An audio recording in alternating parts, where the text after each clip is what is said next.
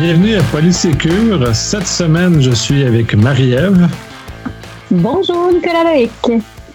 Et euh, nous allons aborder ce qui a fait les manchettes au Québec, du moins, euh, la cyberattaque chez Promutuel et en quoi ça a l'effet sur le grand public. Et ainsi de On va essayer de démystifier la situation? Marie-Ève? Oui, donc euh, on a vu quelques articles passer comme quoi le site web de Promutuel était inaccessible dû à une brèche informatique qu'on croit. Là. On croit qu'il y a peut-être l'information qui aurait chuté. En fait, euh, on, ne sait pas grand-chose, alors on va essayer de démystifier ça un petit peu avec vous. Donc, euh, ça fait plusieurs semaines maintenant que le site web est inaccessible. Qu'est-ce qui se passe, Nicolas Lake? De ce qu'on en comprend, puis Promutuel a fait un communiqué de presse pour un peu relater la situation, puisque ça fait déjà un certain temps que leur service informatique est indisponible.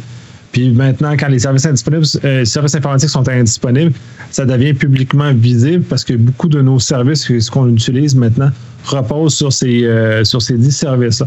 Fait que là, après un certain temps, malheureusement, ils ont pris un peu trop de temps avant de, de, faire une communication publique. Ils ont quand même expliqué un peu publiquement ce qui se passait. Donc, euh, on ne sait pas parce que la quantité d'informations divulguées est limitée. Mais minimalement, on a l'impression qu'ils ont subi une attaque informatique. Euh, on ne sait pas dans quelle mesure cette attaque-là a affecté les systèmes ou euh, de quelle nature est cette attaque-là. L'information qu'on avait, c'était que l'enquête était euh, toujours en cours. on avait aussi des témoignages dans les articles de personnes, de clients de Promutuel qui étaient un peu frustrés de la situation, qui n'avaient pas d'informations, ils ne savaient pas si leurs informations avaient chuté. Mais on s'entend qu'en contexte de crise, c'est pas évident. Effectivement, c'est un peu plus difficile dans un contexte de crise de devoir communiquer les informations. Si l'on présume dans ce contexte-ci que Promutuel ont des ressources limitées en sécurité, donc à ce moment-là, ces ressources-là sont mieux dirigées vers la résolution du problème dans lequel ils rencontrent que dans des états de situation et des communications. ça peut expliquer un peu la situation. Euh, par ailleurs, il y aurait peut-être eu intérêt à ce que les départements de communication euh, minimalement fassent un suivi hebdomadaire, en tout cas minimalement rassurer le public, parce que dans un contexte aussi, aussi diffus que qu'est-ce qu'ils vivent maintenant, puis dans quel univers dans lequel on vit, ne pas transmettre cette information-là peut créer un peu d'incertitude chez leurs clients et chez leurs fournisseurs. Donc, de ce moment-là, ce serait peut-être euh, peut-être mieux que juste soumettre un communiqué à peu près un mois plus tard que l'événement s'est passé, puisque euh, à ce qu'on peut savoir publiquement, leurs employés étaient au courant depuis déjà un certain temps. Euh, et certains de leurs clients aussi qui ont essayé de contacter leur service ou ont été mis au courant de façon directe ou indirecte avec ces éléments-là. de là à dire, là, après ça, de dire qu'ils sont en panne, leur communiqué en question est un peu trop laconique. Puis là, c'est justement, ça a laissé la place aux différents médias et aux différents commentateurs dans le milieu de commencer à énoncer, mettre des hypothèses et souvent des hypothèses catastrophiques par rapport à leur situation. Euh, cela faisant, est-ce qu'il y a vraiment ces outils catastrophiques que c'est mentionné? On n'en a aucune idée à ce moment-ci. Euh, c'est peut-être pour ça justement que ce serait euh, positif qu'il y ait une communication justement pour limiter la spéculation des différentes personnes sur le marché puis d'arriver avec une information claire et ce qu'il y en est. Puis aussi l'autre volet à ça, puisque je devance un peu les questions, euh, il y a beaucoup de commentateurs dans le milieu qui ont vu dans le dark web des informations qui contredisent le communiqué de presse de Promutuel. Cette situation-là est problématique parce que là, on se retrouve avec deux informations contradictoires et, certains médias, grand public, vont tendance à s'alimenter de cette information-là contradictoire justement pour euh, augmenter leur vente et augmenter la visibilité. Dans ce cas-ci, ça vient un peu dénaturer la nature de euh, l'information qui est diffusée. Euh, moi, comme professeur, j'ai aucune idée de ce qui s'est passé. Euh, j'ai pas d'informations. Mais en même temps, la, dichotomie d'informations, la, différence entre les deux ne me permet pas d'avoir d'être rassuré. Puis j'imagine que euh, les, les, gens qui n'ont encore moins de connaissances en, sécurité ou en informatique sont encore plus apeurés face à cette situation-là où il y a une déconnexion entre les deux sources d'informations distinctes. Oui, effectivement. Euh, pour mettre un petit peu en contexte, le 15 janvier, là, il y a eu un communiqué de presse de la part de Promutuel là, qui dit que euh, les, euh, les clients, leurs informations euh, personnelles comme le numéro d'assurance sociale, le numéro de permis de conduire, le numéro de carte de crédit et autres informations bancaires n'auraient pas été compromis. Là, c'est ce que Promutuel avait avancé. puis dans le dark web, il y aurait des fuites, là, si je comprends bien. Ben, c'est ce qui été diffusé par certains acteurs en cybersécurité, comme quoi il y aurait certains, certaines personnes auraient vu des informations de Promutuel qui seraient disponibles dans le dark web présentement. Je n'ai aucune, aucune façon de corroborer leur dire. Par contre, selon eux, j'ai eu deux sources distinctes qui ont mentionné publiquement, qui ont vu des informations de Promutuel dans le dark web. Fait que ça, d'un côté, j'imagine que dans les médias, certains des médias aussi, ça a été diffusé. Dans le même communiqué, là, ils ont dit que les informations des employés actuels, passés, ainsi que les retraités, euh, leurs informations impersonnelles à eux auraient pu être dérobées. Donc, euh, c'est sûr qu'en ce moment, il y a beaucoup d'incertitudes, on le sait pas. C'est sûr que c'est pas évident dans les contextes de crise comme ça de communiquer. Par contre, si euh, y a du flou, ben, ça laisse à la spéculation et dans l'imaginaire de tous et chacun. Euh, puis, euh, on a vu aussi là, dans les médias que l'AMF, l'Autorité des marchés financiers euh, du Québec, aurait communiqué avec Promutuel pour chapeauter un peu tout ça. Est-ce qu'on pourrait éclairer un petit peu le rôle de l'Autorité des marchés financiers? Ben, ils ont un rôle normatif au niveau des différentes institutions financières qui manipulent l'argent au niveau pour le grand public. Donc, dans leur, dans leur mission, euh, autant normatif au niveau de s'assurer que ces compagnies-là fassent un bon usage et, soient honnêtes dans leur stratégie de, gestion de l'argent. Euh, ils ont, euh, avec les années, augmenté leur mission au niveau de, la cybersécurité. Donc, à ce moment-là, le fait que des informations, puis potentiellement de leurs clients, soient divulguées, sont dans un contexte normatif et légal qui est complexe. Fait que le Promutuel aussi doit gérer cette situation-là qui complexifie leur situation par rapport à une entreprise qui n'aurait pas besoin d'avoir à euh, rendre des comptes à une entreprise, à une entité normative comme l'AMF. Fait qu'ils doivent beaucoup parler avec eux autres. Et probablement, ils parlent plus avec l'AMF qu'avec le grand public dans, ce, dans le contexte-là, puisque la pression, elle est forte. Elle doit être très, très forte, parce que ça fait déjà un certain temps, puis ils veulent s'assurer qu'aucune information a fuité qui aurait pu mettre, compromettre l'information financière des différents euh, des clients de ça des clients de leur euh, de. Somme toute, c'est quand même rassurant de savoir qu'une entité euh, comme ça qui peut euh, qui a le nez un peu là-dedans puis qui s'assure que tout soit bien fait. dans la même communication, ils disent qu'ils s'assurent de, tout mettre en place de façon correcte pour que de prendre toutes les étapes de sécurité pour s'assurer que tout soit bien comme fait comme il faut. c'est pour ça qu'ils disent que ça prend autant de temps. Est-ce que c'est vrai? Qu'est-ce qui fait que ça prend autant de temps? C'est ça qui est inquiétant, je pense, euh, dans la situation actuelle.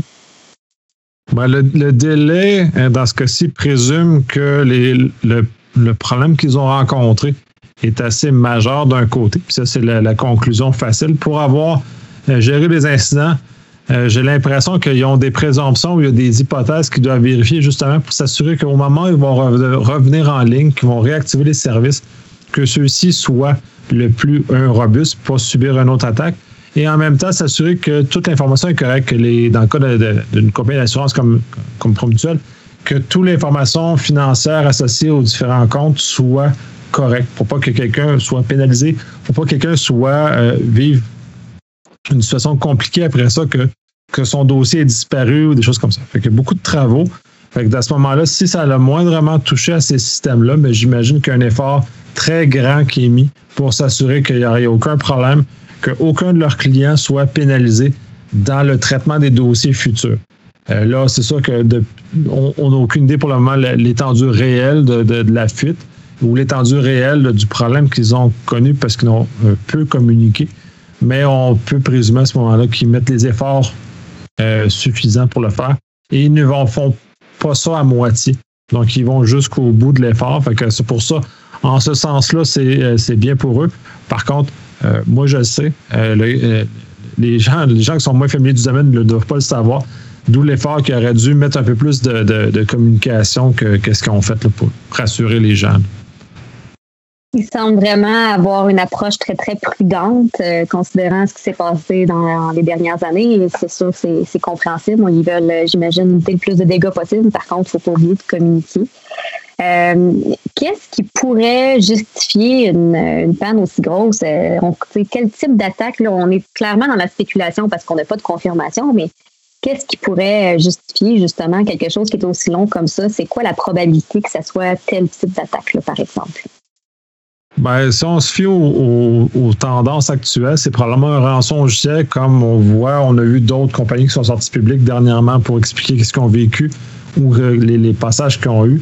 Donc, il y a une très forte probabilité que c'est cette, euh, euh, branche-là d'attaque qui ont fait. Fait qu'il y a un virus qui est rentré probablement par un courriel que l'utilisateur a cliqué et a créé la situation dans laquelle je crois qu'ils sont en train de vivre à l'heure actuelle. Ça, c'est présumé. Là. Prenez pas pour du cash. Prenez pas ce que je dis pour du cash.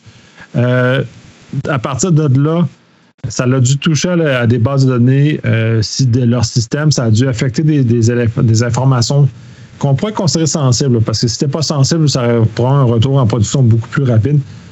Là, ça a des informations qui ont été sensibles, donc ils prennent les précautions nécessaires pour ramener les bonnes informations, puis nettoyer, puis dans un cas parce que dans le fond, c'est un peu comme un sinistre qu'ils sont en train de vivre, ben si c'était comme un feu qu'on vécu, ben là, il faut reconstruire les choses correctement.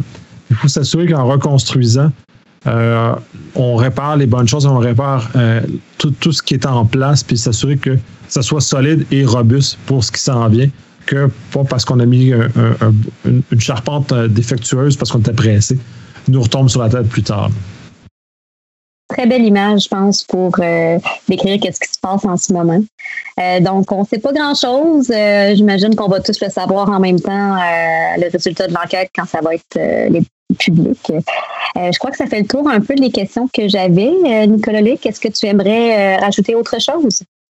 Non, je crois qu'on a fait le tour, en tout cas du moins à ma perception, puis dans, un contexte pour vulgariser le sujet, pour le rendre accessible. C'est sûr que les gens ne s'inquiètent pas pour rien. Euh, parce qu'il y a des gens qui ont tendance à mettre allumer un, contexte défavorable dans lequel ce n'est pas si pire que ça. Mais en même temps, ben là, on souhaitons que euh, cette compagnie-là se remette et que les, leurs clients ne subissent pas aucun avarie ou d'effets de, conséquents à ça. Euh, puis là, c'est une petite parenthèse. Puis, indépendamment de l'instant chez Promutuel, Desjardins, STM, whatever, puisqu'on en a partout, euh, on est rendu en 2021 au moment où on devrait tous avoir une surveillance de crédit, indépendamment de ces euh, éléments-là qui se passent. Donc, euh, ça, c'est un, peut-être un, geste à poser. J'imagine que Promutuel va contacter avec ses clients et va leur proposer, comme Desjardins l'a fait, comme les autres compagnies qui ont été affectées de la même nature vont, faire ça. Donc, profitez-en. C'est probablement le meilleur outil que vous pouvez avoir pour vous protéger contre, contre tout ça. Desjardins avait offert euh, Equifax euh, comme service. Est-ce qu'il y en existe d'autres qu'Equifax qu'on ne connaît pas? Ah, il y en a juste deux. Il y a TransUnion et Equifax qui sont les deux seuls euh, surveillance de crédit. Puis pour les personnes peut-être en Europe qui écoutent notre podcast, cette notion-là de, surveillance de crédit est très particulière en Amérique du Nord parce qu'on vit avec le fait, comme les États-Unis aussi d'ailleurs, avec un numéro d'identifiant unique qui malheureusement a été utilisé par les institutions financières comme étant la clé de recherche, l'élément qui nous identifie.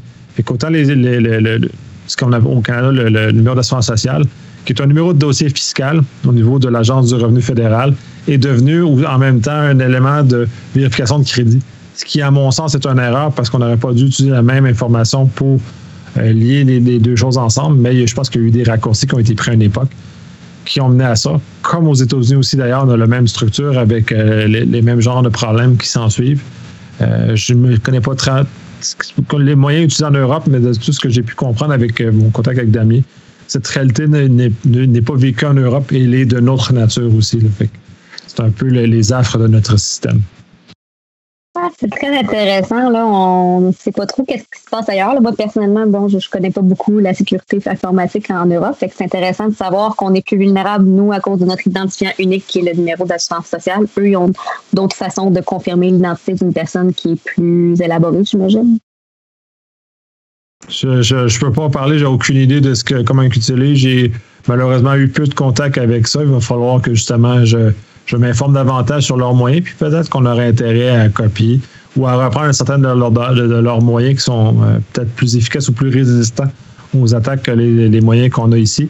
Mais de toute façon, en même temps, le gouvernement actuel au Québec est en cours de travaux d'élaboration d'un moyen pour justement se distancer de ces problèmes-là. Fait que souhaitons que ces travaux nous mènent à quelque chose de plus intéressant et de plus résilient que qu'est-ce qu'on a. Très intéressant. Donc, euh, attendons de voir qu'est-ce qui va se passer avec. On, euh, on espère euh, que ça se passe bien et que les dégâts soient le plus limités possible, autant pour la compagnie, les clients et les employés. Donc, si jamais vous avez des questions, vous vouliez qu'on élabore un volet un petit peu plus précis peut-être de la situation avec Promutuel ou d'autres sujets que vous vouliez qu'on se mette le nez dedans, euh, n'hésitez pas d'aller voir nos médias, sociaux, notre site web, puis d'aller laisser un petit commentaire. Puis c'est ça, sur ça, on vous dit à la prochaine. Merci. À la prochaine.